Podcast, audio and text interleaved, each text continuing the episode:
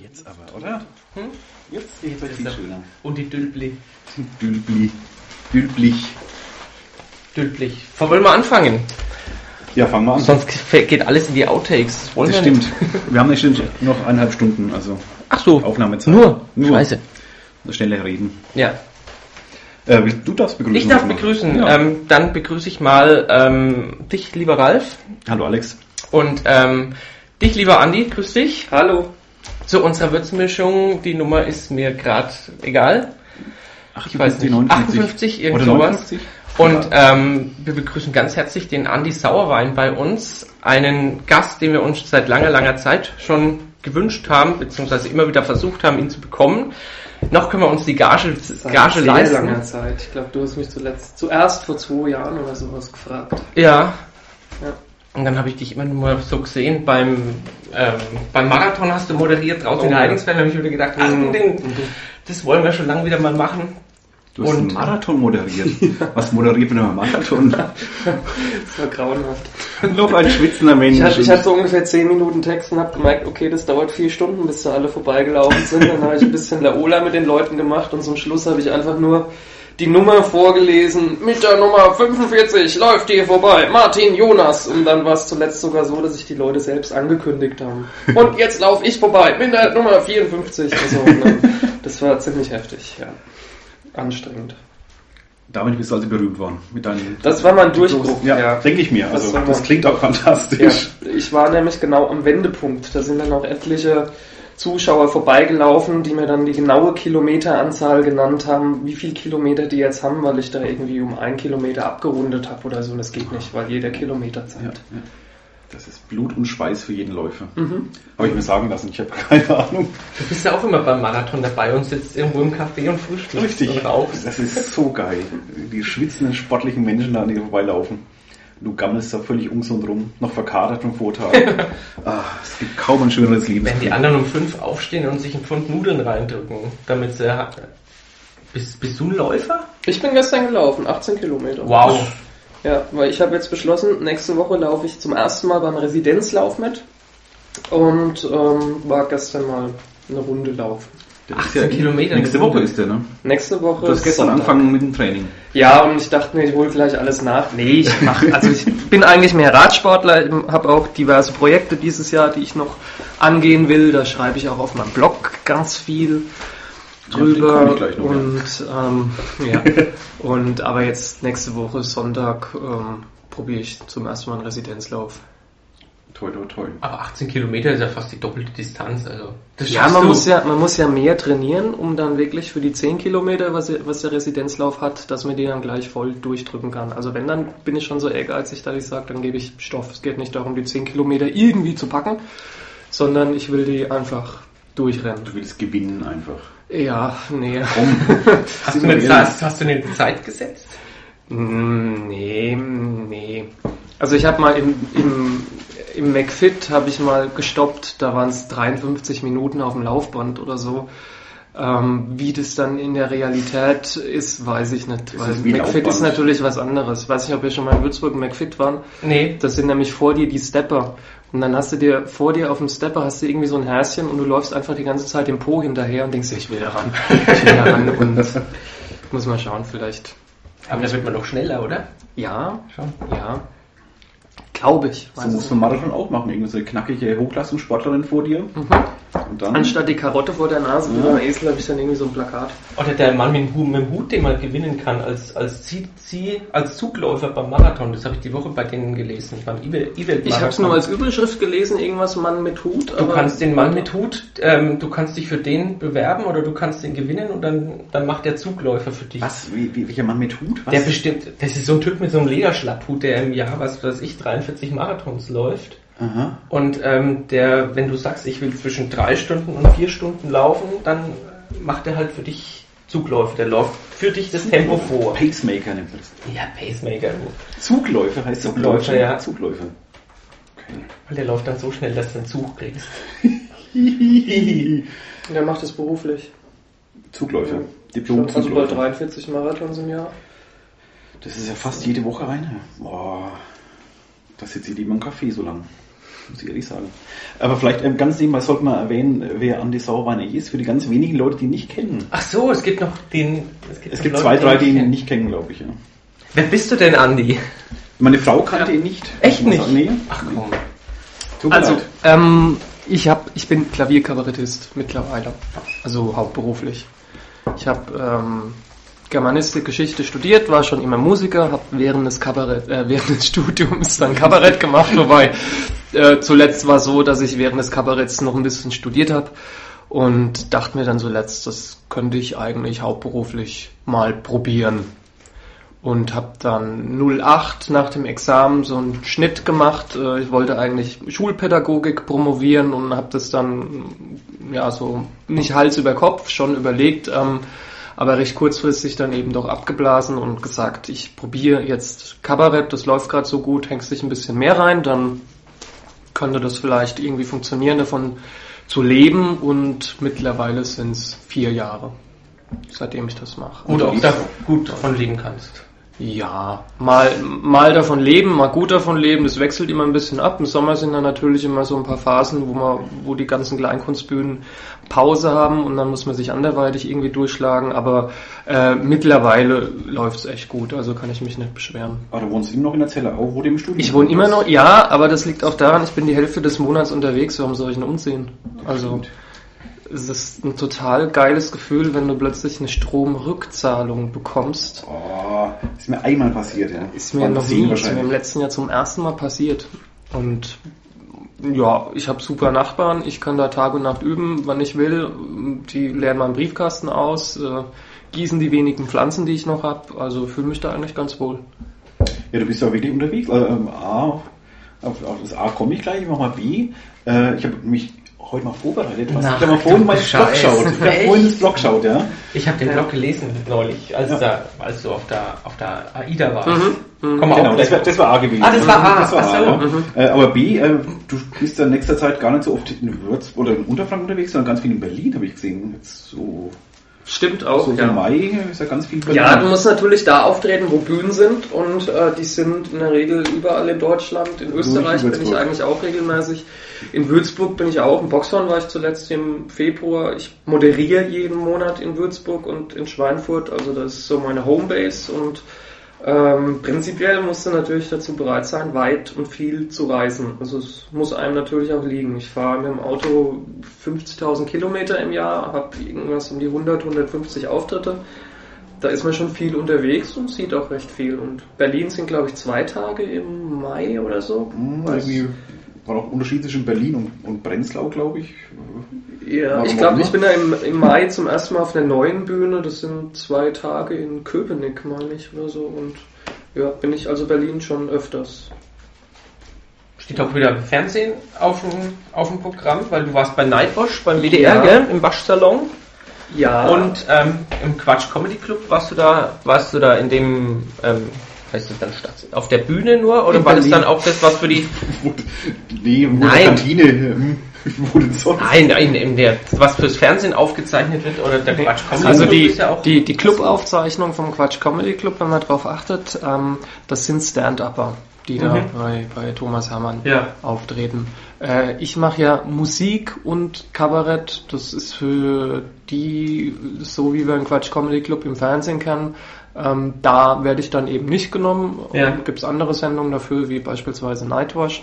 Aber Quatsch Comedy Club ist ja eigentlich von Donnerstag bis Sonntag jeden Tag Veranstaltung. Samstags glaube ich zweimal und da war ich auch im, ich glaube im November zuletzt oder so, ist man eben ein paar Tage am Stück gebucht und mhm. ist ja nicht nur Quatsch Comedy Club äh, für Fernsehaufzeichnungen, sondern der findet ja eigentlich fast in jeden Tag statt, in Hamburg auch.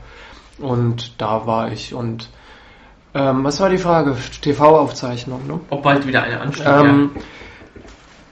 Es ist noch nichts unterzeichnet, aber ja. Oh, darf nichts sagen, merkst du es? Uh. Ja, aber ich meine, es, uh. es, es heißt, das ist so oft, es passiert so, so viel, dass dann irgendwie ständig mal Anfragen kommen für irgendwelche große Werbeprojekte oder so, oder da wird mal gecastet für für alle möglichen Unternehmen. Und äh, ich habe mir eigentlich dann angewöhnt, ich erzähle definitiv erst drüber, wenn es wirklich spruchreif ist. Und ähm, aber die Nightwatch-Aufzeichnung, die lief sehr gut. Und äh, ich habe mit ihnen auch weiterhin Kontakt. Und äh, da wird schon mal wieder was kommen. Und es gibt noch kein konkretes Datum, aber ähm, es läuft. Hast du jetzt so Werbesachen gecastet, irgendwie Werbe? Ja, es gibt ja so verschiedene äh, Werbeunternehmen. Ich kenne einen Kollegen, der hat zum Beispiel für die Bildzeitung Werbung gemacht, habe ich kürzlich zufällig gesehen. Oder So die suchen, Plakat diese- suchen diese- Comedians ähm, für Fernsehaufzeichnungen für oder gerade eben für Fernsehwerbung oder sowas gibt's dann auch immer wieder mal ein paar Sachen. Ähm, da gab's auch schon größere Anfragen, aber da hat sich jetzt noch nie irgendwas ergeben. Aber deswegen halt dich da lieber erstmal die Klappe und guck mal, was passiert. Aber was äh, definitiv sein wird, das kann ich sagen. Da habe ich am Montag ein erstes äh, konkretes Planungsgespräch. Ähm, es gibt in Würzburg eine professionelle Filmfirma, mit dem werde ich jetzt äh, demnächst einen eigenen YouTube-Kanal äh, reinstellen und da werden wir wirklich professionelle Aufnahmen machen und da Mhm. wird es jetzt am Montag eine konkretere Planung geben, was das Konzept jetzt angeht. Aber das ist eigentlich soweit schon alles unter Dach und Fach, also das wird es geben und irgendwann in den nächsten Wochen ist dann nochmal ein spezieller YouTube-Kanal zu sehen. Wo dann deine Auftritte professionell gefilmt werden? Oder? Genau, also es geht nicht nur um die Auftritte, sondern wir machen da so eine Art Sendung. Mhm. Was genau das sein wird, ich habe noch irgendwie eine Co-Moderatorin. Ähm, das werden wir jetzt am Montag konkret planen. Also das ist ganz frisch, aber das ist jetzt schon so alles konkret, dass wir das definitiv machen. Es ist jetzt noch die Frage, wie, Ja. aber in den nächsten Wochen wird da was zu sehen sein. Das ist ja, bist ja voll im Internet vertreten. Hier Podcast hier, Ja, YouTube, muss. also Muss. ein Blog, Muss, natürlich. Facebook, Logo. Man muss dahin gehen, wo das Publikum sitzt. also auf dem Sofa. Genau. Ganz genau. Du warst jetzt Mitte März, warst du zwei Wochen auf der AIDA unterwegs und hast Ja. nicht nur Urlaub gemacht, sondern du warst Ja. da ja als, ähm, als, Gastkünstler. Ähm, als Gastkünstler gebucht. Genau. Animateur, kommen Sie noch eher. Das wollte ich Ja. bewusst nicht sagen. nee, nee, nee, Animateur war jemand anders. Aber da war ich extrem erstaunt, was es für Animateure gibt. Die hatten zum Beispiel einen Bingo-Animateur, extra für Bingo. der für Bingo zuständig war. Und ähm, ja, aber ich war Gastkünstler, war da zwei Wochen unterwegs und hatte da zwei Auftritte und äh, ja, den Rest war ich da. zwei Wochen zweimal auftreten. Ja, da, also es ist so, man muss sich ja überlegen, das ist ja ein Schiff. Und so ein Ja. Schiff hat ja natürlich auch immer wieder mal ein bisschen höheren Wellengang. Und dann gibt's da auch ein Tanzensemble drauf. Ein paar Schauspieler, eine Tanztruppe. Und wenn da jetzt ein höherer Wellengang ist, können die schlecht tanzen und da muss man eben flexibel sein und sagen, okay, für solche Fälle haben wir uns einen Gastkünstler an Bord und der tritt jetzt mal kurzfristig äh, heute Abend auf. Also es gibt so eine konkrete Planung. Ja. Wenn ich da an Bord komme, heißt es, okay, ähm, du bist jetzt am Sonntag dran und dann nochmal am Dienstag, aber sollte was äh, sich vom Wetter her ändern, dann, dann, dann musst du halt ein bisschen früher ran oder ein bisschen später ran. Und für solche Fälle muss, muss man eben einen längeren Zeitraum zur Verfügung stehen und äh, ist dann eben an Bord als Gastkünstler. Da darf gehört man zur Besatzung und äh, aber auch zu den Passagieren. Das heißt Staff habe ich gelernt. Ich war dann quasi äh, als Staff da eingeteilt und konnte die Passagierbereiche nutzen, also auch das Buffet und äh, Wellnessbereich und konnte aber auch in den Besatzungsbereich gehen. Also Also überall hin Du quasi. hast also ganz normal beim, bei den Gästen mitgegessen oder Ja. irgendwie Ja, genau. nicht in der Küche Genau. am Katzentisch. Die gucken ein bisschen blöd, weil man ist ja alleine da. Und dann setzt man sich halt alleine an so einen Tisch und ein paar äh, sind dann sehr peinlich berührt und denken, oh Gott, der Arme, jetzt muss der alleine in Urlaub fahren.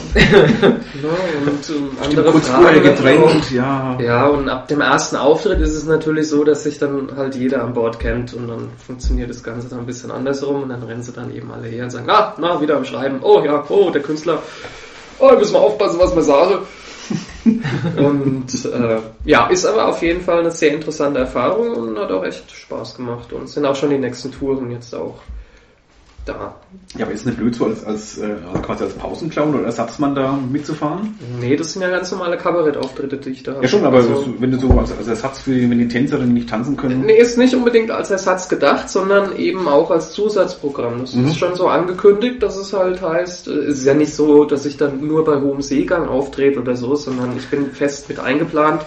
Das heißt, am Dienstag tritt unser Gastkünstler auf. Da haben wir einen Gastkünstler, war auch noch ein zweiter Gastkünstler an Bord, das war ein Jongleur. Und äh, da wechselt man sich dann halt so ein bisschen ab und der Jongleur hat erzählt, er hat jetzt die 24. AIDA-Tour hinter sich. Und äh, du kannst ja natürlich nach einer Zeit, wenn du so einen gewissen Stand hast oder äh, wenn du gute Auftritte hattest, kannst du ja natürlich auch aussuchen, wo du mitfahren willst. Also es ist schon, schon sehr, sehr cool. Also es sind so die Momente, wo ich denke, ich finde meinen Job noch geiler, als ich ihn bisher gefunden habe. Ich habe mich damals auch beworben. Wir haben uns ähm, als Jongliergruppe auch noch beworben. ich, wollte Liga. ich gerade fragen. Doch, Sag mal, gemacht. Wurden aber hast du was abgelehnt. falsch gemacht? Wurden abgelehnt. Weil zwei Bälle Foto ist kein... mitgeschickt. Nein, aber ich nehme an, weil es vier Leute waren, ist vielleicht zu teuer dann. Also, So. ein Jongleur tut's auch. Hast du eine normale Passagierkabine gehabt oder so eine kleinere Ja. Bedienstetenkabine? Nee, nee, ich hatte eine normale. Also man muss auch echt sagen, dass die sich da wirklich Mühe geben. Von AIDA einfach ähm, gute Künstler da zu bekommen. Und also der, der zweite Kollege, der Jonglier-Künstler, der hat echt schwer was drauf gehabt. Und ähm, die geben sich dann schon Mühe, dass man das einfach sehr angenehm hat. Also es waren zwei Wochen, äh, ich konnte bei den Tagesausflügen äh, konnte ich, habe ich mich einmal an einem Lektor dran gehängt durch Lissabon. Der hält äh, an Bord die Vorträge und stellt die Stadt vor, erzählt ein bisschen was über die Geschichte und das war natürlich genial, mit so einem dann äh, einen Tag in Lissabon zu verbringen. Das ist quasi eine kostenlose Ganztagsführung Mhm. gewesen. In Le Havre waren wir und da habe ich eine Radtour gemacht und äh, wurde da einfach als äh, Begleitscout eingetragen und normalerweise musste ich ja bei den Tagesausflügen was bezahlen. In meinem Fall war das dann auch kostenlos, Mhm. dass ich dann da eben mitfahren durfte. Äh, was sehr geil ist, dadurch, dass ich in den Besatzungsbereich kann, darf ich ja auch in die Crewbar gehen und äh, in der Bar sind eben nur Besatzungsmitglieder und da kriegst du alles zum Unkostenpreis. Äh, sprich, aber ohne Mehrwertsteuer. Also nicht, was wir als, als Einkaufspreis hier verstehen, sondern die Stange Zigaretten für 12 Euro, das Bier für 40 Cent, ein Cocktail für 1,30, ein gu guter Cocktail für 1,60. Also wenn du da nicht aufpasst, dann gehst du nach zwei Wochen als Alkoholiker da wieder von Bord. Hast du aufgepasst? Ähm, ja. ne, ich dachte mir so nach den ersten zwei, drei Tagen, ey, alles okay. Also ich bin jetzt nicht besoffen da durch die Gegend geschwankt oder so. Also das kam auch nicht so toll. Das wäre, glaube ich, dann auch das letzte Mal gewesen, dass ich da an Bord gewesen wäre. Ähm, aber ich dachte so nach zwei, drei Tagen, boah, jetzt musst du mal, jetzt musst du mal wieder einen Tag aussetzen, zumindest jetzt nicht irgendwie ständig nochmal, trink sonst auch nicht viel Alkohol. Und ich dachte mir jetzt, auch wenn es nur zwei, drei Bier sind am Tag, das lässt du jetzt einfach mal, dass du dich mal wieder ein bisschen davon äh, nicht mehr so dran gewöhnst und dachte dann immer so nach zwölf, naja, jetzt hast du ja einen Tag ausgesetzt, du, jetzt kannst du ja nochmal so einen Cocktail trinken. Und hab dann irgendwann nach ein paar Tagen gemerkt, scheiße, das sagst du eigentlich jeden Tag. Das ist totaler Bullshit, was du dir da erklärst. Nee, also das war jetzt nicht so, dass ich da wirklich äh, besoffen durch die Gegend gesprungen bin. Ich musste ja trotzdem arbeiten. Ach ja, stimmt, Also- das habe ich ganz vergessen. Nein, ja, da nein, war ja was. ja, ich kann ja jetzt auf die Bühne gehen bei so einem Schiff und ähm, mein normales Standardprogramm machen. Das funktioniert dann vielleicht mehr oder weniger gut, aber was natürlich geil ankommt, ist, wenn du einfach über das Schiffsleben an sich dann erzählst und schon über die Tagesausflüge berichtest. Und Das hab wollte ja, ich nämlich fragen, Ich habe genau. ja auch gebloggt darüber und habe mich da schon hingesetzt und eben möglichst viel äh, aufgesammelt, beobachtet, aufgeschrieben und das dann eben auch auf der Bühne erzählt. Und das kann man natürlich dann nur nüchtern. Also ich kann es nur nüchtern. Schreibst du dann die Musik dazu auch selber oder? Ja. Ja, genau. Das heißt, du textest und komponierst. Genau. Also ich mache ja so, muss man vielleicht noch erklären, äh, ich mache so eine Mischung aus Stand-up, also wo ich nur spreche, wie man es dann eben kennt, äh, von diversen Kollegen. Und äh, ich mache aber auch viel Klavier und habe dann eigene Lieder und äh, mache da an dem Abend vielleicht so 50% Stand-up, 50% Klavier. Das vermischt sich gerade oder momentan gibt es gerade so ein bisschen die Waage. Was war das lustigste Erlebnis hinter auf den, bei den zwei Wochen Kreuzfahrt, Urlaub, all inclusive? Das hm, weiß gar nicht. Gab eigentlich viele lustige Sachen. Ähm, ähm, das für mich amüsanteste war eigentlich, dass ich so gemerkt habe, auf einem Schiff, das ist echt so eine Art Mikrokosmos. Also du bist dann einfach in einer eigenen Welt. Das hat irgendwie so ein ganz eigenes Eigenleben da an Bord. Und ähm, muss auch sagen, ich habe eine Tour erwischt, da war ein relativ altes Publikum, also alte Passagiere an Bord. Es ging von Madeira nach Marokko, ähm, Spanien, Gibraltar, dann die Küste, Ärmelkanal hoch bis Schweden und ähm, die, die haben dann nach ein paar Tagen, habe ich gemerkt, also irgendwie hat das hier so eine Dynamik entwickelt, äh, ganz seltsam. Es gab zum Beispiel von abends um 18 Uhr bis 21.30 Uhr Abendessen. Das ist eigentlich lange genug. Dann hatten sich aber Leute schon eine Viertelstunde, bevor das Restaurant geöffnet hat, vor diesem Restaurant in Heerscharen versammelt. Und ich habe mir gedacht, wieso? Also warum? Warum? Weil es gibt doch genug zu essen. Es ist immer genug für alle da, auch wenn das manche irgendwie nicht geglaubt haben, dass man hinten anstellen, hallo. Und da rumgemosert haben und ich habe dann irgendwie festgestellt, okay, es geht gar nicht um das Essen, sondern es geht um die Tische. Es gab Tische, die sind scheinbar besser als die anderen Tische und dann sind die da eben möglichst früh hin und haben dann den ganzen Abend über den Tisch besetzt. Sind das nur die Laufwege zum Buffet?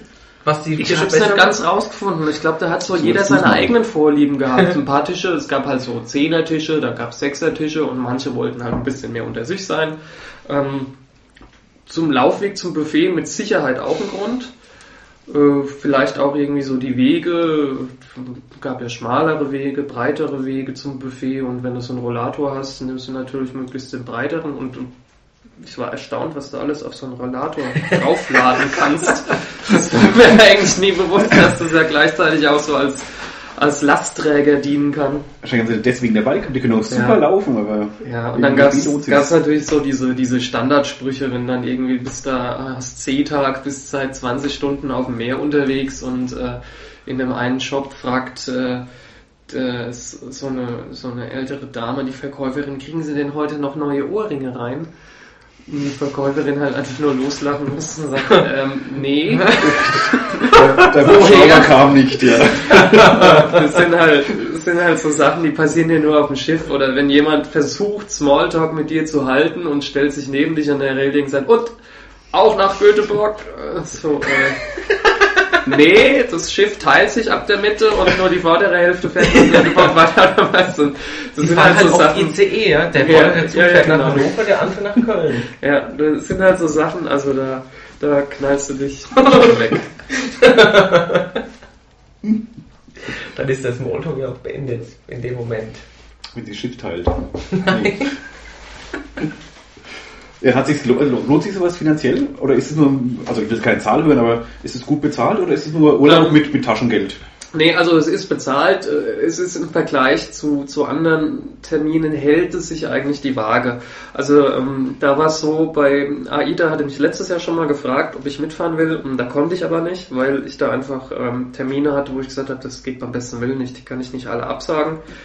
Ähm, deswegen geben die sich ja dann auch eigentlich Mühe, weil die schon wissen, äh, mit größeren Künstlern oder die, die größere Auftritte haben, äh, können sie da nicht mithalten von der Bezahlung. Wo es aber wirklich interessant wird, ist, äh, wenn es dann auf den Sommer zugeht. Und äh, hatte ich ja vorhin schon mhm. gesagt, Sommer ist Sommerpause an den Bühnen und dann will plötzlich jeder AIDA fahren und da haben die eben die Auswahl. Und jetzt hatten sie mich dieses Jahr nochmal gefragt für März und März ist eigentlich noch ein ganz guter Monat und da hatten wir dann eigentlich so den Deal ausgemacht, okay, ich verlege ein paar Termine.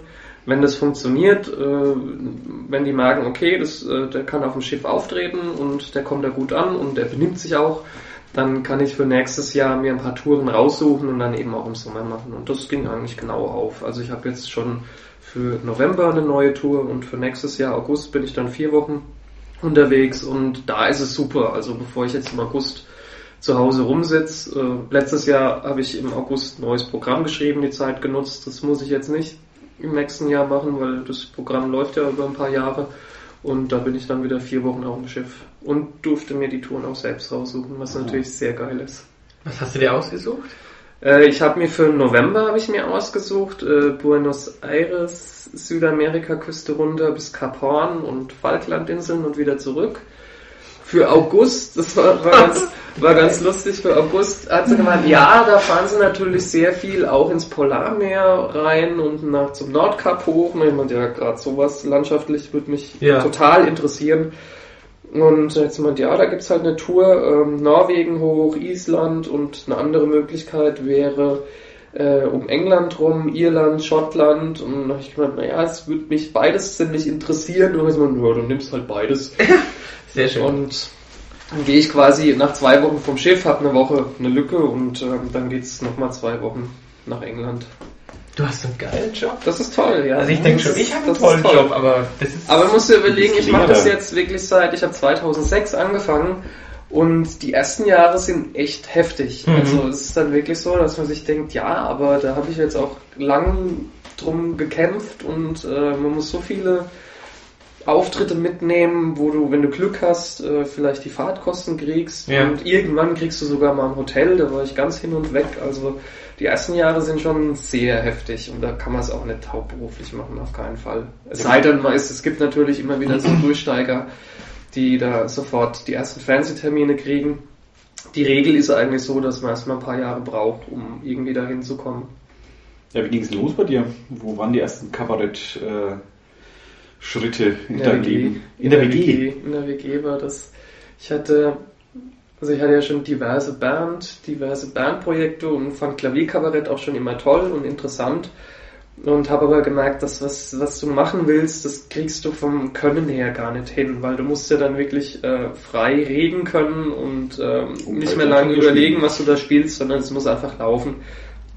Und ähm, das war zu Studienzeiten haben eben ein paar Freunde gesagt, ey, es wäre mal voll cool, wenn du so ein Konzert gibst im, im bei uns im Wohnzimmer und äh, dann ziehen wir so Cocktailkleider an und ach, das waren Mädels und Ach so. dann und dann verteilen wir so gell? Ja, ja, und dann, dann gibt's so Häppchen Kanapé und Wiss in der Mitte und machst Klavier und ich hatte da schon überlegt und so an einem ersten Lied geschrieben und dachte mir, ja, ähm, ich habe da so eine Idee, aber gib mir mal so zwei, drei Monate Zeit. Und habe dann nicht verraten, um was es geht, weil ich selbst noch nicht wusste, ob ich das überhaupt machen kann, was ich davor habe. Und habe dann nach zwei, drei Monaten ähm, meinen ersten Kabarettauftritt in der Herzogenstraße vor zehn Leuten in der WG gehabt und habe dann gesagt, ich habe da ein paar Nummern geschrieben und habe das dann einfach ausprobiert. Kam super an, hat tierisch Spaß gemacht und dann der zweite Auftritt war in Zeil am Main, so schon weit weg, äh, in einem Café, wo ich gesagt habe, okay, wenn das schief geht, dann weiß es zumindest keiner. Und die erste Hälfte hat sich keine Sau dafür interessiert, was ich da mache. Die haben da irgendwie, es war so eine offene Bühne, äh, jeden Montag oder irgendwas spielt da halt eine Band und die dachten halt, naja, ist halt so ein Klavierkünstler und da habe ich echt Blut und Wasser geschwitzt und ab der zweiten Hälfte habe ich es aber dann hingekriegt, dass die Leute da mir zuhören lief dann auch äh, recht ordentlich und habe dann schon gemerkt, okay, du kriegst es hin, dass du irgendwann auch die Aufmerksamkeit auf dich ziehst und dann hat es so langsam seine Kreise gezogen, habe mich dann beim Florian Hoffmann gemeldet, der die Comedy Lounge moderiert Mhm. in Würzburg oder damals moderiert hat und habe ihm dann so die ersten Aufnahmen äh, gegeben, die wir eben in der WG da auch aufgenommen haben und musste dann zwei Wochen warten, bis ich ein Feedback hatte und und saß da Fingertrommeln und gedacht, um Gottes Willen, was ist jetzt? Und dann hat er, hat er äh, sich dann irgendwann gemeldet, hat gemeint, jawohl, äh, klingt soweit ganz interessant. Ähm, Oh, sind klingt ein paar interessant. coole Sachen dabei, ja, war recht kritisch, hat gesagt, ein paar sehr coole Sachen dabei, ein paar andere Sachen müssen wir mal drüber reden. Und hat mir dann äh, für die nächsten drei Monate, ich glaube vier Termine bei der Comedy Lounge gegeben. Da war ich hin und weg. Also war ich total platt. Ich bin dann äh, total verstrahlt in die Küche zu meiner damaligen Freundin gekommen nach dem Telefongespräch und habe dann so gemeint, ey, ich habe in den nächsten drei Monaten vier Auftritte. Und ihr erster Kommentar war, na toll, dann sehe ich dich ja gar nicht noch. ja. Und, ja, und dann hatte ich den ersten professionellen Auftritt da bei der, also vorher mit der Freundin Schluss gemacht und dann Ja klar, klar. Sehr vernünftig, sehr vernünftig. So Klotz am Bein. Ja, ey, Karriere Mensch. muss schon sein. Also da, da müssen, müssen Opfer fallen. Das, das gehört dann einfach dazu. Und hat dann in, bei der Comedy Lounge in Schweinfurt meinen ersten professionellen Auftritt. Da waren dann auch gleich, da war Götz Frittrang war da mit dabei, der hat mittlerweile das Passauer Scharfrichterbeil, ist ein ganz großer. Äh, Mia Petrov war da mit dabei, die kommt jetzt nächste Woche auch wieder zur Lounge und äh, haben sich das dann eben angeschaut und erstmal gar nichts gesagt und ich wusste nicht so recht, mm, war das jetzt gut oder nicht und ich war total nervös und es, es war total grauenhaft. Und jetzt dann die ganze Zeit, ich hatte so ein Mikro, das war an einem Galgen befestigt und ähm, ich saß da am Klavier und dann war dieser, das, das Mikro war nicht richtig fixiert und dann ist das immer nach unten gewandert. Und ich bin die ganze Zeit halt diesem Mikro hinterher gewandert, mit dem Kopf immer weiter runtergebeugt Richtung Knie und wenn es gepasst hat, habe ich auf das Mikro hinten drauf gehauen, damit der Galgen wieder, dieser Arm wieder weiter hochgeht. Und habe mir dabei ständig selbst die Fresse poliert, weil ich natürlich immer das Mikro mir in den Mund geknallt habe. Und äh, ich glaube, das hat dann die Nummer auch ein bisschen gerettet. Also ich glaube, die fanden das eher wegen dem Mikro sehr lustig, was ich da gemacht habe und hat kaum einer auf den Text geachtet. Und die dachten, weil ein technischer Aufwand, dass das Mikro immer genauso runtergeht. Ja, ja, das toll. ist ja, ja, da kommen ja manchmal die tollsten Der Sachen. Sauerwein War das Absicht? Ja, natürlich war alles Kannst du das für den YouTube-Kanal nochmal nachspielen? Das wäre doch eine Idee, oder? Nee, ich glaube, dann sieht's gestellt aus. Vielleicht leihen sie dir den, den Originalgalgen. Mhm, mhm. Der steht noch da, ja, aber ich meine, das, da ist man so nervös. Ja, ja. Da, mittlerweile würde ich halt sagen, so, Moment, Mikro festschrauben und nochmal, aber da kommst du ja nicht drauf, dass das eigentlich so einfach sein kann, wenn du deinen ersten Auftritt hast. Klar, festschrauben. Hm, ich Idiot. Ja, aber vor dem ähm, Sofa-Auftritt in, in, in der WG hast du gar nichts gemacht in der Richtung? Musik, also ich habe viel in, in Bands und äh, komme auch eigentlich von der musischen Richtung. Also ich habe, Vor allem kommst du nicht von hier, ne? Du sprichst da nee, ich komme leicht von Aschaffenburg. Ja, hast du Unami irgendwo, oder? Ja, so, so, Im so fast hessisch. Sauerwein, mein, oder? Mein Sauerwein. Sauerwein. so, ja, also ich bin in, in Sulzbach, bin ich aufgewachsen, Ah, ich sogar. aufgewachsen, war dann lang im Internat in Lohr am Main und bin dann nach Aschaffenburg aufs musische Gymnasium und habe da auch in der Musikschule eine Zeit lang gearbeitet und hatte habe schon alle möglichen Bandprojekte hinter mir, so die ganz typische Musikerausbildung mit Festzeltband, Schülerband, noch eine Schülerband, noch eine Schülerband, weil man trennt sich ja dann immer nach drei Stunden im Proberaum, wo man merkt, okay, wir haben da verschiedene Ansichten. Und dann war ich in so einer, in so einer Hochzeitsband, wo wir die ganze Zeit so Tanzmucke gespielt haben, nach Standardtänzen unterteilt. Und ich war auch in so einer Spaßband, wo wir einfach so improvisiert haben und wir dachten, das ist Jazz, was wir da machen. Das war aber einfach nur falsch, was wir gespielt haben. Und da, aber da, da habe ich schon so gemerkt, das hat mir am meisten Spaß gemacht, weil da hast du einfach Platz gehabt für Blödsinn und äh, für lustige Ansagen und wenn was schief geht, auch egal. Ähm, und ähm, habe dann so nach und nach daraus dann gemerkt, okay, ich würde da gerne noch ein bisschen was anderes machen und äh, so dann gemerkt, okay, für die anderen ist es halt einfach nur Spaß. Und äh, die hatten andere Präferenzen und ich bin dann so ein bisschen professioneller daran gegangen und Ohne Spaß, also. Ja. Genau, ohne Spaß, da wurde es dann so langsam ernst und ähm, habe dann zuletzt gesagt, okay, jetzt probiere es einfach alleine in dieser WG. Ich wollte ja ursprünglich auch Jazz studieren, dachte mir aber, da kann man ja nicht davon leben und habe dann gesagt, nee, dann mache ich lieber Lehramt Deutsch und Geschichte. Entschuldigung. Sag doch nicht immer Lehramt Deutsch und Nebenfach. Und habe jetzt gemerkt, äh, weil ich, ich nenne mein Genre, ich nenne mein Genre ja auch Jazz Kabarett. Um da so einen eigenen Touch irgendwie reinzukriegen. Das klingt nach Anspruch. Und ja, ja, genau, das uh. klingt nach, oh, der kann Musik. Mhm. Und äh, hole jetzt quasi das Ganze nach und bin jetzt Gasthörer an der, an der Hochschule hier in Würzburg und setze mich in die Kurse rein mit Jazz, Harmonielehre, Gehörbildung und nehme Unterricht beim tollen Lehrer. Und äh, jetzt, wo ich quasi weiß, man kann davon leben, hole ich das Ganze danach. Ja, du bist schon Jazzer mehr, also musikalisch, ja. Mhm, ja, So. auf jeden Fall, auf jeden Fall. Aber du hast ja, glaube ich, von, was, vor ein paar Tagen hast du in einem Blog geschrieben, dass du im Omnibus warst. Jazz. Mit den Ohrstöpseln. Das Da fand Ja, ich auch sehr da bin ich lustig. mal- Ich war früher auch ein paar Mal, Ich war, ja, ich war seitdem auch nicht mehr an der Hochschule. Ich habe mir eben am, ich bin da öfters und äh, habe da jetzt so ein bisschen gesammelt, äh, was so den Jazzer ausmacht und habe darüber in meinem Blog mal ein bisschen geschrieben. Ich Also- weiß nicht, wie die Jazzer das aufnehmen, wenn ich da so ein bisschen Internas äh, plötzlich ausplauder oder die so ein bisschen durchanalysiert habe. also ich fand es schön beschrieben, weil so ist es auch. Es ist sehr nerdig. Ja. Das ist wirklich. Äh, absolut, absolut. Was ich aber auch das Schlimme finde, ich, äh, ich mag ja Jazz an sich auch gerne.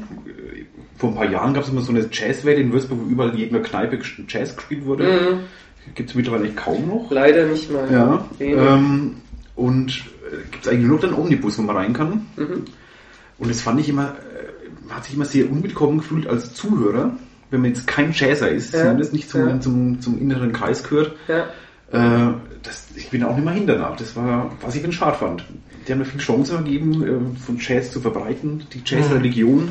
Ja, die sind, äh, die sind so. Ich habe das am Anfang auch ein bisschen gemerkt, als ich da so frisch dazu kam und gesagt, wie ist denn das mit Mitspielen? Hm, Ja, das sind dann ähm, halt so eher so Studentenkombos und- unter sich und so. Ne? Zuhörer gerne willkommen, aber Mitspielen ist ein bisschen schwieriger. Mittlerweile, ich habe da noch nie mitgespielt. Ich drücke mich da auch ehrlich gesagt ein bisschen davon, ähm, weil ich einfach äh, eine andere Ausbildung habe. Mhm. so. Und ähm, aber prinzipiell ist es so, also gerade wenn man jetzt äh, von, von der Uni, vom Hubland runterkommt, von diesen riesen, gigantischen Seminaren, die eigentlich auch schon so groß wie eine Vorlesung sind, und dann kommt man plötzlich in so einen Zehnerkurs rein mit Harmonielehrer, da ist es extrem kollegial und, und auch wirklich sehr privat und schön. Also das sind auch wirklich durch die Bank weg wirklich saunette Leute. Mhm. Also es ist echt, ich war jetzt, äh, als ich auf der AIDA jetzt war, konnte ich die ersten zwei Kurse in dem neuen Semester nicht mitnehmen. Bin jetzt am Montag, äh, Dienstag wieder zur Gehörbildung und der Dozent sieht mich mal, ach, der Andi ist ja wieder da. Sag mal, hallo, ähm, kennt ihr eigentlich alle den Andi? Ja, natürlich kennen wir den Andi. Hallo Andi. Ja, und das ist irgendwie, ein, das muss man sich mal ein Germanistik-Seminar vorstellen. Das ist halt überhaupt in keinster Weise vorstellbar, abgesehen davon, dass man mit allen Dozenten per Du ist.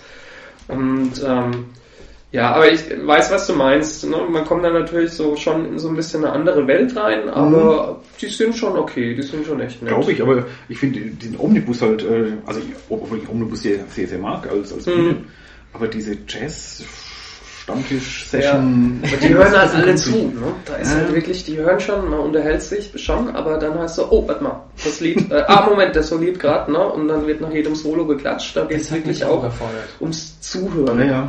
Aber ich war jetzt neulich mal im Wunschlos glücklich, da hat der Jörg Meister und der, Stefan Hetzel und noch Mhm. ein paar Kollegen so ein Konzert geben. Das fand ich wieder sehr entspannt. Das war wirklich ein Mhm. schöner Jazz mal für die Öffentlichkeit, Mhm. für die Nicht-Jazz-Jünger.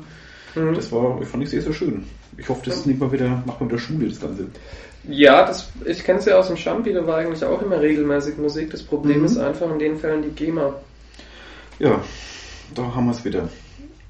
Aber da könnten wir jetzt, müssten wir dann einen eigenen Podcast drüber machen. Ein 24-Stunden-Podcast. Ja, genau. Machen wir das. Thema, Da, können wir dich, Thema, da kannst du GEMA. gerne auch wieder kommen, weil das ist unser Pro Projekt. Ah, da da bist du wahrscheinlich auf der AIDA, wenn du im August unterwegs bist. Weil wollen Es ist ne, nee, August, äh, AIDA ist äh, August 2013. Ach so, Ah, weil wir ja. wollen 24 Stunden am Stück Podcast Okay. und brauchen wir dass jemanden, alle die nachts um vorbeikommen. Mhm. Der Gunther hat gemeint, er möchte zwischen zwei und fünf gerne. Er hat immer mal geträumt davon, nachts ähm, Radio zu moderieren und ähm, Okay. da könnte sich sein, seinen Lebenstraum erfüllen. Aber im Omnibus war ich nach meiner allerersten Lehrprobe, war ich, war ich erstmal bei so einer Jazz-Session, Mhm. wo alle so improvisiert haben. Und da habe ich einer meiner wenigen Videopodcasts gemacht, weil mich dieser Schlagzeuger, der da völlig vertieft da gesessen war und ähm, aus meinem, für mein, ich, ich habe keine Ahnung von Musik, aber für mein Verständnis da was ge gemacht hat, was nicht zum Rest gepasst hat, der hat mich sehr beeindruckt, weil er so, so abwesend da. Ja, ja, es gibt auch die Nerds. Also so wie es die in der Mathematik gibt, äh, in, Bei den äh, Bloggern. bei, ja, genau.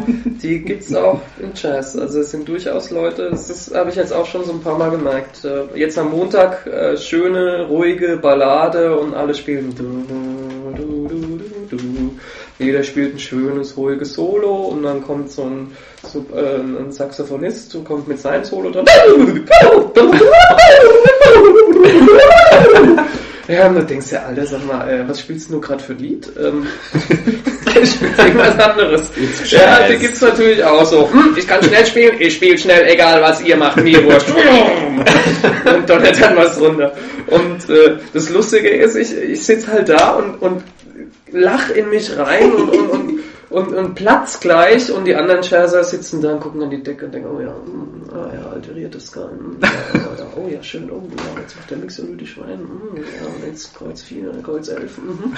ja, und, und, und dann denkt man wirklich, äh, ja, Zahlen.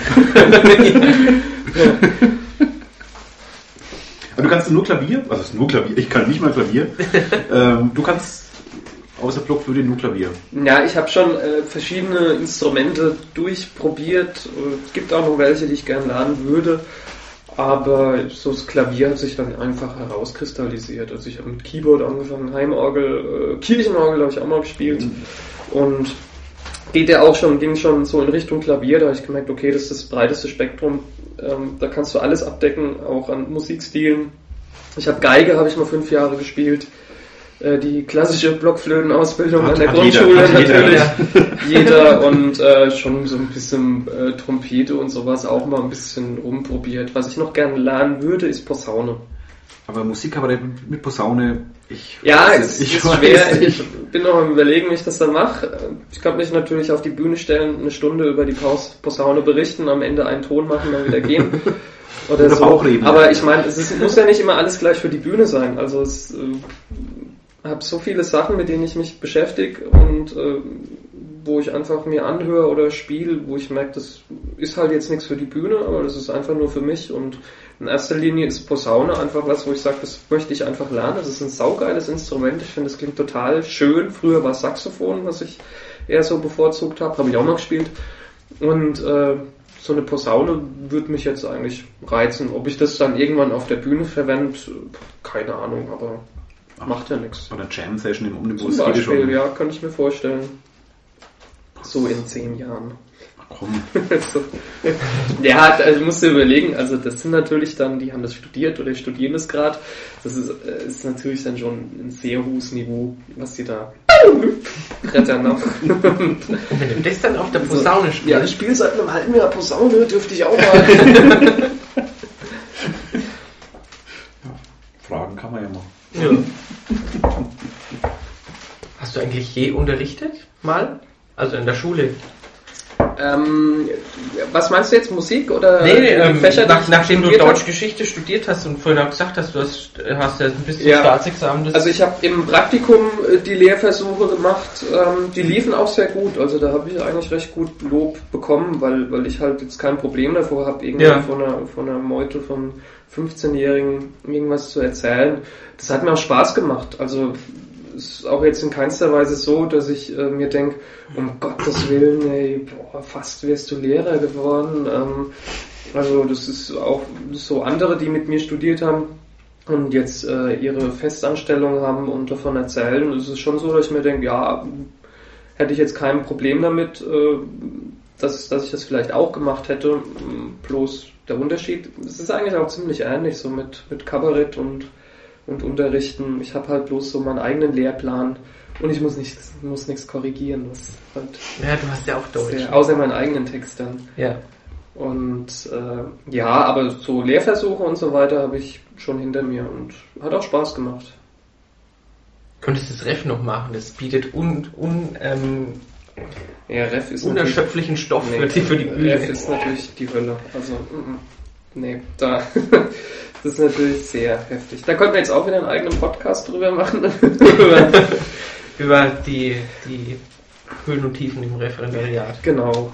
Und was wir da alles, äh, bist ja der Arsch für alles. Also, da kriegst du ja eigentlich nur die letzten Klassen, die sonst keinen Lehrer haben will, das werden dann alles, wird alles an die Refs abgedrückt. Aber ist ein anderes Thema. Ist ein völlig anderes Thema, ja. Och. Können wir nachher weiterführen. Ja. Roller und Ref, also. Roller haben wir vorher schon, Roller schon diskutiert, nachdem, nachdem du ja ein großer, ähm, nachdem du ein großer, großer Vespa-Fan bist oder ja, Roller-Fan, mit, der mit der ich auch gekommen bin, ja. Mhm. Vespa-Fan. Ja, jetzt können wir das, das ähm, Fachgespräch von vor der Begrüßung machen. Über 50er, 70er, 80er Kubik und so weiter. Wobei ich habe gemerkt, ich habe ja die Vespa seitdem ich 16 bin. Die und sind? die habe ich seitdem ich 18 bin. Die erste okay. hat nicht lang gehalten, da muss ich noch ein bisschen lernen, was man schrauben darf und was nicht. Und was hast du damit angestellt? äh, alles. Kolben falsch rum eingebaut und Sachen und die habe ich dann nur noch als Ausschlachtungsobjekt nutzen können, habe damit 18 äh, die mir angeschafft, die ich jetzt habe. Und ich finde es total interessant, weil irgendwie so mit 17, 18 hatte halt bei mir im Freundeskreis entweder jeder eine Vespa oder halt eine DT. Und äh, Was da war das? so, eine so eine? Yamaha Cross Ach, so eine- so Maschine, so, so ein Pseudo-Motorrad. Und ähm, da sind wir halt alle damit rumgefahren und ich hatte die die ganze Zeit eigentlich eingemottet. Zwischendurch ist sie in der Verwandtschaft ein bisschen äh, weitergereicht worden, dann war sie wieder eingemottet. Dann habe ich sie wieder hergeholt, weil ich mir dachte, auch für Würzburg eigentlich ganz schön, so in der Stadt damit rumzufahren. Dann war sie wieder eine Zeit lang eingemottet. Und dann habe ich hier vor ein paar Jahren so Weißwandreifen verpasst und habe sie wieder ein bisschen schöner hergerichtet. Und äh, dann ist es irgendwie plötzlich so, du fährst damit rum, stellst sie ab und dann laufen Leute vorbei und sagen, oh, das ist ja toll, was ist das für ein Baujahr? So, hä, das ist meine Vespa, die ist, keine Ahnung, Baujahr 90. Oh, ist ja auch schon über 20 Jahre, ne? Und dann merkst du erstmal, scheiße. Scheiße, das ist ja schon fast ein Oldtimer, das ist dein, dein, wo du mit der Jugend irgendwie da rumgefahren bist. Und dann merkst du dann echt mal so, okay, jetzt wirst du langsam ein bisschen älter. Und jetzt hast du plötzlich so Sachen, äh, die für andere Leute dann schon fast wieder Oldtimer sind. Mhm. 23 Jahre ist meine alt. 89 ist meine Feste. Ja, ja. Und zählt, die zählt ja da immer noch zu den, zu den Jüngeren. Mhm, mhm. Ja, ich wollte es auch zwischendurch verkaufen, weil ich mir dachte, die steht nur in der Garage rum und äh, was willst du damit? Und hab dann gesehen, nee, 200 Euro, äh, äh. Also das spare ich ja, äh, wenn ich mit der Vespa durch die Gegend fahre und das Auto einfach stehen lasse, habe ich keine Lust drauf, behalte ich sie lieber. Ja. Und mittlerweile sind ja schon wieder das Fünffache wert. Und die ist jetzt nicht sonderlich hergerichtet. Die steht gut da und es funktioniert und so. Und ja, ist schon schön. Und du merkst, okay, jetzt wird sie langsam wieder wertvoll. Ich möchte wissen, wie viele Vespas in Würzburger Garage einfach rumstehen. Es gibt auch gar nicht so viele, habe ich gemerkt. Also, weil es- die meisten es rumstehen schon Garagen, Und ja. vor allem in Würzburg wird auch gar nicht gegrüßt. In Aschaffenburg grüßt jeder Vespa-Fahrer. In Würzburg guckt jeder irgendwie nur so stur geradeaus. Ich grüße jeden. Vespa-Fahrer, Ja. den ich sehe. Stand, fandest du eigentlich ganz schön. Ja. So Empenfahrer, Vespa-Fahrer grüßen sich. Aber Ja, in Vespa Würzburg ist auch gibt's so. ganz, Ja. ja. Aber irgendwie macht das nicht so jeder. Es gibt natürlich so Pseudo-Vespas, ne? die so diese neueren, modernen, die dann Ja. denken, Die ah, grüße ich nicht. Ja, die grüße ich auch. Aber die grüßen einen dann, wo ich sage, nee, nee, du nicht. Die kriegen jetzt den Mittelfinger. mich, mich hat mal ein Ali-Fahrer, hat mir Prügel angedroht, weil ich das lustig fand, einen Ali-Fahrer von meiner Vespa zu grüßen. Genau, ich mache das gerne, wenn ich Rennrad fahre. Einfach so die Straßenmaschinen, die einem entgegenbrennen, einfach mal grüßen und ich denke, oh, er ist ja auch ein Rennfahrer. Da kriegst du auch öfters mal in Scheibenwischer gezeigt. so, jetzt willst du Fahrradfahrer, bist im Weg weg da und dann kommst du hier und grüßt, ey. Aber wie ist das? Vespa grüßt nur Vespa, oder was? Ja. Und zwar richtig, nur, nur echte Roller rosten, ja. Und drum so, so eine Wie, Plastikfestplatte. wie grüßt man dann? Nee, Finger hoch. Also man halt. muss sagen, der, der richtige Roller, der macht Ring, Ding, Ding, Ding, Ding, Ding, Ding. Ne? Wenn du so einen Rollerfahrer hast, der so, mm, dann weißt Ja. du schon, nee, du nicht. Das ist so, das ist so Supermarkt, Kaufhaus, Roller. Ja. Das ist, ja, Ich das kann richtiges Berg, Rollerfahrer. überholt er dich zwar, aber dafür hat er halt schon Rasen. Aber dafür hat er, kein, dafür hat er keine Gangschaltung. Wie grüßt man? So grüßt man. Ja, halt so. Ja, oder linke Hand, so. Oder, oder, oder einfach so raus, genau. linke Hand, so, so grüßt. Oder so. Oh, mit, mit Zeigefinger. Ja. das ist das ist Der noch- Busfahrergruß halt, so wie die Busfahrer sich auch grüßen, oder Okay. die Lasterfahrer. Genau. Mit der Hand noch am, am Steuer, oder? Ja, der eine, eine. Aber, Eine am Gas natürlich, Ja. ja. sonst bleibt ja stehen. immer. ah, stimmt. Linke Hand ist ja die Schaltung. Dann Genau. Bei echten Rollern. Straßenbahn, ja. Genau. Ach, so geht das, okay. Ja. Oder so. Ich grüße man der Straßenbahn auch mal eigentlich. Straßenbahnfahrer grüßt nur Straßenbahnfahrer. Ich glaube, Straßenbahnfahrer grüßen sich auch. Mhm. Kennen sich aber Ja, alle. natürlich. Geben sich wahrscheinlich an Also das die Handzeichen, ähm, meine ich. wer wie viele Leberkäste man mitbringen soll. wer halt ist. Die Fahrgäste müssen immer Ja. grüßen, kollektiv. Das fände ich mal schön. Wenn sie so gegen anderen vorbeifahren, alles grüßt sich. Ja, steig doch Aber mal ein. Du bist doch der Dauerstrapperfahrer. Steig doch mal ein und guten Morgen. Fahrgast grüßt nur Fahrgast. Nicht die Autofahrer. Ist da irgendwie Musik gerade? Ich höre Musik. Ja, da übt irgend so ein? Idiot. Das Kind meiner Nachbarin. Wo man zweimal klingeln soll, wenn man einbrechen will. Ach ja, nee, ich glaube, die, die drunter sogar sind es. Achso, die sind im Erdgeschoss. Ja, ja. Gehst du eigentlich durchs, durchs Leben und beobachtest? Ja. Und, ja, schon. Ja, klar, total. Das total. ist doch, du hast mir gesagt, so. beim, beim, beim, als du Hochzeitsmusik ähm, gemacht hast, so, Ja. sowas bietet doch auch un, ja. unfassbar viel Stoff, Ja, oder? ja, ja, da bin ich auch seit Jahren schon am überlegen, was machst du da für eine Nummer draus. Aber natürlich, da spielen sich ja teilweise Dramen ab auf der Hochzeit, äh, wenn die Braut mit dem Brautvater tanzen will und er sich aber weigert und dann gibt's Streit und die Braut rennt heulend raus und Vater hinterher. Und vor allem, ich hatte so eine Band, da war so ein nerdiger Jazz-Gitarrist mit dabei, der hat das alles nicht mitgekriegt, der hat die ganze Zeit nur an die Decke gestarrt. Und äh, dann kommen sie zurück, vertragen sich, liegen sich in den Armen und äh, dann heißt es so, ja, vielleicht nochmal einen schönen, langsamen Walzer. Ähm, und dann der Gitarrist fragt, Ey, wieso das jetzt? Wir haben doch jetzt die ganze Zeit Rockmusik gemacht. Warum sollen wir jetzt einen langsamen Walzer machen? Ja, weil die doch Streit hatten. Hä, was? Die hatten Streit?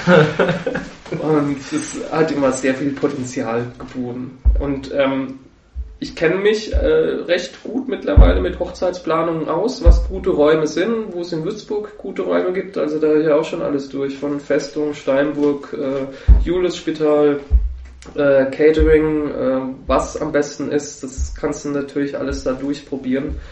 Und, äh, Wo würdest du denn heiraten in Würzburg? Wenn du heiraten würdest. Ich glaube gar nicht in Würzburg, sondern irgendwo im Spessart. Es muss auf jeden Fall ein kleiner Raum sein, nicht zu groß, nicht zu hallig, äh, muss vom Sound her gut abgedämmt sein, damit es nicht irgendwie wie in der Kirche klingt. Ähm, Omnibus. Wer vielleicht, nee, Omnibus geht um die Ecke, dann sitzt eine, eine Gruppe um die Ecke und kriegt von der vorderen Gruppe nichts mit. Also es Kann darf nicht, es darf nicht verwinkelt sein. Ja, für die bucklige Verwandtschaft oder so, ne, die man halt einlädt, damit es keinen Streit gibt und damit, weil die mal selbst eingeladen wurde oder eventuell eingeladen wird, die kann man dann da schön um die Ecke postieren. Wäre vielleicht auch eine Möglichkeit. Ja, aber schon, also es gibt recht schöne Räume, aber ich muss vielleicht gar nicht unbedingt in Würzburg sein, aber habe so konkrete Vorstellungen, wie der Raum dann aussehen müsste und äh, was dann vielleicht da spielt oder vor allem was da nicht spielt. Und ähm, ja, ach so, eine, was mir gerade noch eingefallen ist, eine ganz, ganz schlimme Sache bei einer Hochzeit habe ich mal miterlebt. Das war im Taunus auf einer Burg, war ganz gediegen und äh, war auch irgendwie so ein Oldtimer-Treff, äh, wo die ganzen Leute mit Oldtimer gekommen sind und ganz so Etepetete-Gesellschaft. Und der Bräutigam war scheinbar sehr überfordert mit der Situation, hat sich voll die Kante gegeben, hat sich selbst voll gekotzt, war dann nur noch auf der Toilette. In der Toilette hat es gestunken, so dass jeder nur noch die Damentoilette genutzt hat. Es war eine ganz peinliche Sache. Also jeder hat es natürlich auch mitbekommen, Bräutigam besoffen, traut sich nicht mehr aus dem Klo, bis auf der Gitarrist, der gesagt hat, was ist denn los, wo ist denn eigentlich der Bräutigam? und so, äh, warum sollen wir jetzt aufhören? Da haben sich um halb zwölf die Gäste dann eben verabschiedet, alleine vor der Braut. Gesagt, ja, sie sind müde, müssen gehen, morgen noch ein langer Tag. Und die stand eben da an der Tür, hat alle alleine verabschieden müssen und hat uns dann ausbezahlt. Wir wären noch bestimmt eine Stunde, zwei Stunden oder sowas gebucht gewesen. Und dann hat sie ihren Mann aus dem Klo geholt. Es war ganz schlimm. Ganz heftig. Der was, Aber ich glaube, so in der Region wird auch heftiger gefeiert. Ich war mal im Harz auf einer Hochzeit, das war, da war schon vor der, vom Hochzeitstag eigentlich, dann einen Abend vorher war schon eine Riesenparty. Also kein, kein, äh, wie heißt das dann? Polterabend. Kein, kein, eben kein Polterabend, sondern es war quasi, die- das geht einfach so vorher schon los. Ah ja, okay. Der feiert so in den Tag schon rein. Und da hat schon die ersten neurologischen Aussetzer gegeben nachts bei sowohl Brautpaar als auch von den Gästen. Und am nächsten Tag ging es weiter. Es wurden 48 Stunden wieder komplett durchgesoffen. Und es war harte Sachen, eine Schnäpse, Wie heißt das mal? komplett, es war, Ja. hat sich aber keiner voll gekotzt. Ich hatte sowas schon mal erlebt in Kitzbühel, da haben wir auch auf einer Alm sind wir engagiert worden, haben in Kitzbühel auf einer Alm gefeiert und die hatten auch schon einen Tag vorher angefangen zu feiern und es ging dann bei der Hochzeit gerade so weiter und bis, früh um fünf oder sowas waren wir da. Aber das ist, ja, wenn es so ein bisschen außerhalb ist, äh, keine Nachbarschaft, da ist man wirklich unter sich ist, vor allem wenn man schon einen Tag oder zwei Tage vorher äh, sich kennt und zusammen ist, kann das aber auch eine sehr geile Hochzeit werden. Also, Also das es war eine geile schon Hochzeit. ein paar Mal erlebt. Schon, hat mich doch erstaunt. Ich habe mal auf einer Apfelweinplantage gespielt. Das war richtig geil. Da waren wir als Band eine komplette Fehlbesetzung. Das hat scheinbar auch nur ich dann Der gemerkt. Gitarrist hat es nicht gemerkt. Nee, der Gitarrist hat sowieso nicht gemerkt, aber ähm, wo ich dachte, okay, wir passen sowas von gar nicht daher in unseren weißen Hemden und schwarzen Hosen und alles wie geleckt und alle total locker und das Hochzeitspärchen hat sich, glaube ich, im Auslandsstudium in den USA kennengelernt und die hatten den Tag vorher sich alle getroffen und zusammen die Bühne alles aufgebaut und äh, wirklich so ähm, aus Holzstämmen Bänke gemacht oder machen lassen und so, war richtig geil. Und dann standen wir da und ja, ich bin jetzt ein langsam, langsames Popstück, Jesse oder so. Und die Leute standen da, hä, was? Und was anderes, wollen Party. Und das war aber auch so, die haben sich halt ein, zwei Tage vorher da schon getroffen und das war einfach eine geile Party. War toll. Für die anderen, nicht für uns als Band, aber dann, ja. Gut, ihr wurde nicht ausgebuht oder irgendwie von der Bühne. Nein, nein, gar Kann nicht. ja auch sein. Es tanzt halt keiner oder es guckt keiner hin und, und denkt sich, hm, was machen die jetzt für Spießeransagen? Und ähm, da merkt man dann auch selbst so, gut, da gehöre ich jetzt nicht mehr unbedingt dazu und wurde dann auch Zeit, da auszusteigen. Ihr da dann vorzeitig aufgehört? Nee. Ne, die Band existiert weiterhin. Also bei der, bei der Apfelweinplantage meine ich. Ach so. Ob ihr da dann euer Programm durchgezogen hat oder ob das dann. Ich glaube, wir, ähm, nee, wir haben eine Stunde kürzer gespielt als ausgemacht, weiß ich noch. Hätte halt mal einen Äppler reingeknallt, einen warmen Äppler. Hätte ich gerne gemacht, hätte mich gerne noch mit dazugesetzt, Ja. aber man muss ja dann noch zusammenpacken und nach Hause fahren und so weiter. Ach ja, das- Frankfurt da hinten, das war eine ganze Ecke. Aber es gibt natürlich auch wirklich schöne Hochzeitspartys, wo man sagt, gerne, gerne wieder. Gab auch immer wieder Hochzeitspaare, mit denen man heute noch Kontakt hat, die auch zu meinen Auftritten dann nochmal gekommen sind, nachdem sie gemerkt haben, was ich sonst so mache. Und äh, das ist natürlich dann schön. Also es waren ja auch überwiegend schöne Auftritte da und immer gutes Essen. Das glaube ich. mich wundert, dass du hier nicht rund und dick bist, da sitzt. Das war ich. Das war ich auch. Also nicht rund und dick, aber ich hatte ja, ich bin jetzt, was bin ich? Ich bin 1,86 groß und hatte dann teilweise irgendwas um die 80, 85 Kilo. Das war für mich schon relativ viel. Ich habe mich dann auf mal so ein Bernd-Foto gesehen und dachte mir, Alter, wie siehst denn du aus? Ich dachte, ich bin dünn. Und kriegst dann von deinen Freunden gesagt, ja, du warst mal dünn, jetzt äh, hast du schon so ein bisschen Hamsterbäckchen. Und das war eigentlich dann auch so die Zeit, wo ich dann eben wieder angefangen habe, mehr Rad zu fahren und das ein bisschen intensiver und hartnäckiger zu betreiben. Und äh, 85 Kilo fandest du damals zu dick. Das ist auch das, wo ich hin will im Augenblick. Und ich bin ungefähr so groß wie du. ja, Scheiße. ja, aber es hat ja jeder sein Wohlfühlgewicht. Also Ja, ich, ich hatte es mit, nicht, ja. ich hatte es, ich hatte es mit, ne, also wo man sagt, das ist mein Gewicht, mit dem ich mich wohlfühle. Also ich habe seit zwei Jahren, glaube ich, jetzt irgendwas um die 75 Kilo. Äh, selten, dass ich mal Richtung 72 tendiere oder so. Das kommt immer drauf an, wenn ich dann wirklich viel lange Radtouren mache, dann geht's äh, zwangsläufig ein bisschen runter. Aber das ist jetzt so das Gewicht, wo ich sage, ja, das ist okay, damit fühle ich mich wohl und äh, taugt alles. Wenn ich merke, nach AIDA habe ich gemerkt, pff, irgendwie äh, war das ein bisschen heftig mit dem ganzen Essen. Das habe ich aber schon in der zweiten Woche gemerkt und da hatte ich dann irgendwas um die 77 und das ist dann so, wo ich merke, nee, äh, da ist was, was du da mit dir rumschleppst, das passt gerade nicht hin. Ja, ich weiß, Als ich dich kennengelernt habe, da hast du ein volleres Gesicht gehabt. Ja, das, Ja. ja. ja, genau, das war so, so Pausbäckig. Hochzeitsband. Äh, Wir haben uns Anfang des Studiums kennengelernt, da hatte ich ja noch Zivildienst kurz vorher gemacht und äh, zum Mittagessen immer in der Metzgerei gegessen und das war immer, war unser Zivi, der muss gefüttert werden oder so, da war ich was so bei 85 Kilo, aber das, äh, nee, nie mehr wieder. Mhm. Doch, ich wieder. Du näherst dich aber von oben. Ich an. von oben, ja. Ich noch äh, 7 Kilo. Ehrlich? Ja. 92 Kilo? Ja. Jesus Maria. Toi, toi, toi. Mhm. Also eigentlich will ich 84 Kilo. Ah. Projekt 84 nennt sich das Ganze. Herr, kannst du noch ein bisschen Rad mitfahren?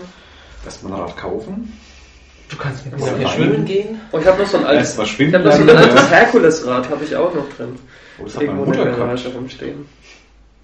Mit Sechsgang-Schaltung. So ein schöner Hebel, den man vor und zurückzieht. Ah, kleines Herkules meiner Mutter. Bist du eigentlich am Ostermontag jetzt rund um Köln mitgefahren? Nee, äh, da war ich noch unterwegs. Ich hatte, ich hatte mich da sogar angemeldet. Das Mhm. hat mir auch ein bisschen leid getan, weil es war eigentlich so das erste Radrennen, was ich dieses Jahr als kleine Strecke mir ausgesucht habe. Und ähm, durch die AIDA, ich habe dann festgestellt auf der AIDA, oh, ich könnte eigentlich doch trainieren. Ähm, weil es dort Spinningräder gibt. Du kannst eigentlich nur richtig trainieren. Gut, das ist jetzt so ein bisschen fachspezifisch, Oh, aber jedenfalls Ergometer äh, geht nicht als Radfahrer. Du brauchst ein Spinningrad und überraschenderweise gab es da Spinningräder. Ich hatte aber ein bisschen Probleme mit der Klimaanlage und konnte nicht so viel trainieren, wie ich eigentlich wollte und dann soll man es dann eigentlich auch sein lassen und nicht unbedingt vom das sich vom Knie brechen und auf Teufel komm Mhm. raus versuchen damit zu fahren. Aber An dem Wasser. so, ja. Ich würde gerne, dazu brauche ich aber auch noch ein ordentliches Rad. Äh, äh, ich will vielleicht dieses Jahr noch einen Ultramarathon fahren oder ein 12-Stunden-Rennen.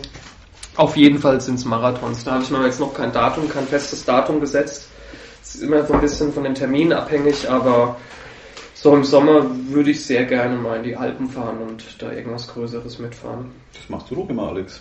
Der Ötztal Im Alpenfahren. Ja, mit der Vespa. Der große, der große Ötztaler. Du fährst nee. Ötztal? Ötztal? Nee, ich, ich bin letztes Jahr bin ich nur mit, mit, mit dem Auto in Ötztaler reingeraten, Ach so, mhm. weil wir aus Sterzing umfahren mussten und die, die alte Brennerstraße Also du bist mit dem Auto in den Ötztaler reingeradelt. Nein, ich musste, ich, ich bin auf die Umleitung gestoßen. Ich war Mhm. genau zu der Woche. Ach so, so an dem Wochenende, Mhm. an dem Tag Ja. bin ich aus Südtirol heimgefahren. Nö, ich fahre auch viel Fahrrad. Ich bin, Mhm. bin auch im August fast drei Wochen in Bergen unterwegs mit dem Radl. Oh, sehr schön. Ja, ja. Tagesführung. Radfahren geil. Also ich laufe, das ist so, ja, macht man halt auch, weil der Hund dann mit darf.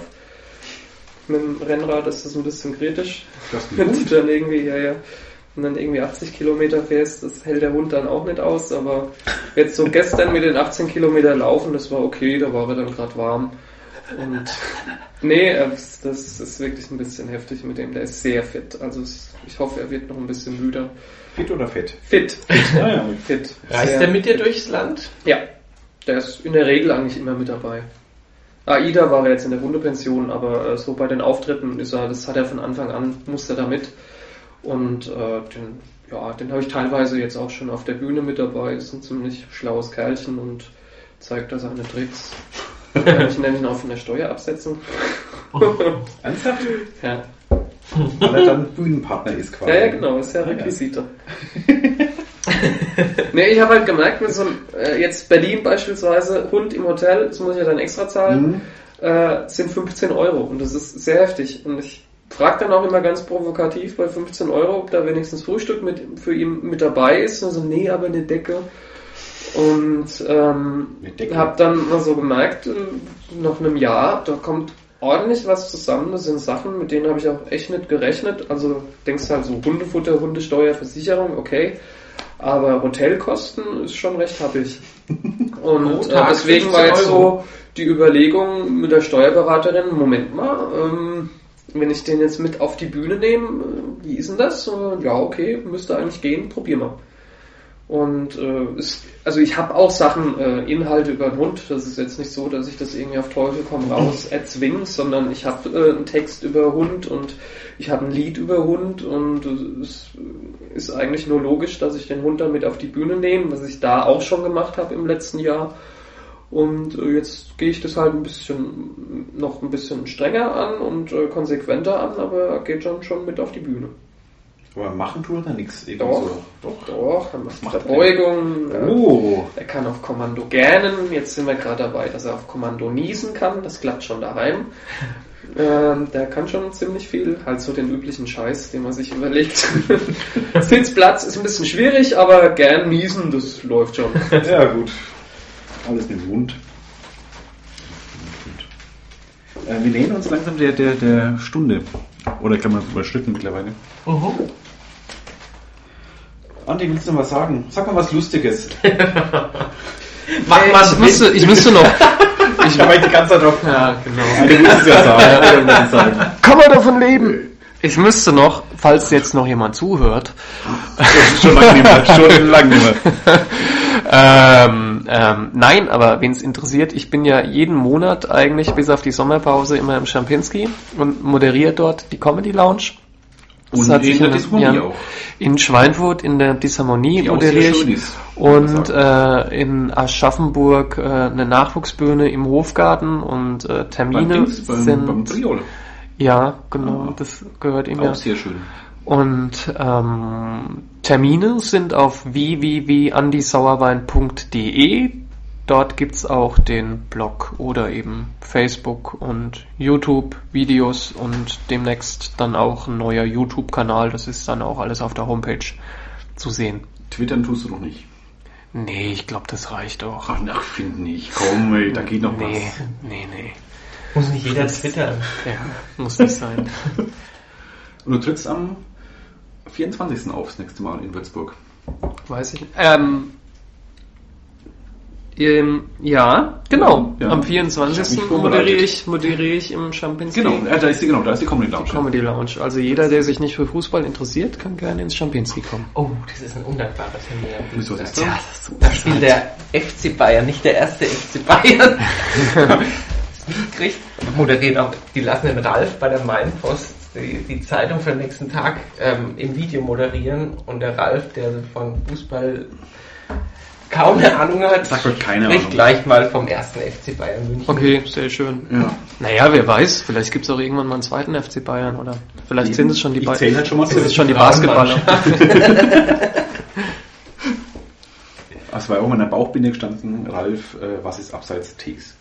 da war die Entschuldigung damit eingebaut. ähm, bist du auch im UND dieses Jahr moderierend unterwegs? Nee, nein, Nee. nein. Hast du ja auch mal gemacht, ne? Ich war schon so oft auf dem UND, also ähm, ja, kann man auch mal ein Jahr aussetzen, ist schon okay, aber ich glaube, ich war jetzt schon drei, vier Mal oder sowas auf dem UND, teilweise moderierend, äh, teilweise äh, mit eigenen Auftritten. Dieses Jahr werde ich auf jeden Fall drüber laufen und mich freuen, dass ich keinen Zeitdruck habe und äh, mir in Ruhe einfach alles anschauen. Und dieses Jahr weder Auftritt noch Moderation, gar nichts. Genau, Urlaub, Pause. Ach, schön. Vielleicht moderiere ich wer dieses Jahr. Mal.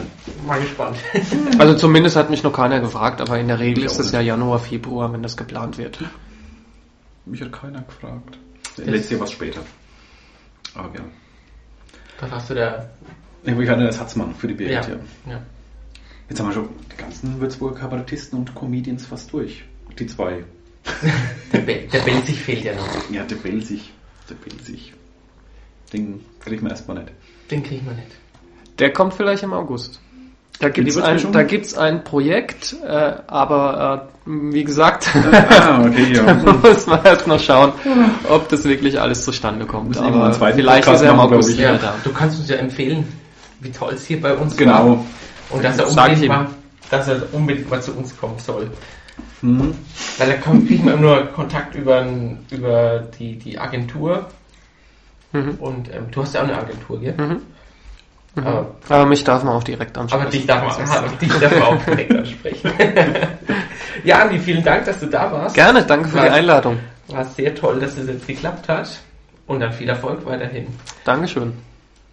Euch auch. Ja, danke. Dankeschön. Wir verdienen kein Geld mehr, Ja. uns kann es egal sein. Bis zum nächsten Mal, Ralf. Alex, es war eine Freude. Andi, ich danke dir. Danke. Und jetzt rauche ich eine. Ich komme mit auf den Balkon. Okay. Sag mal Tschüss. Ja, Ade. Tschüss. Tschüss.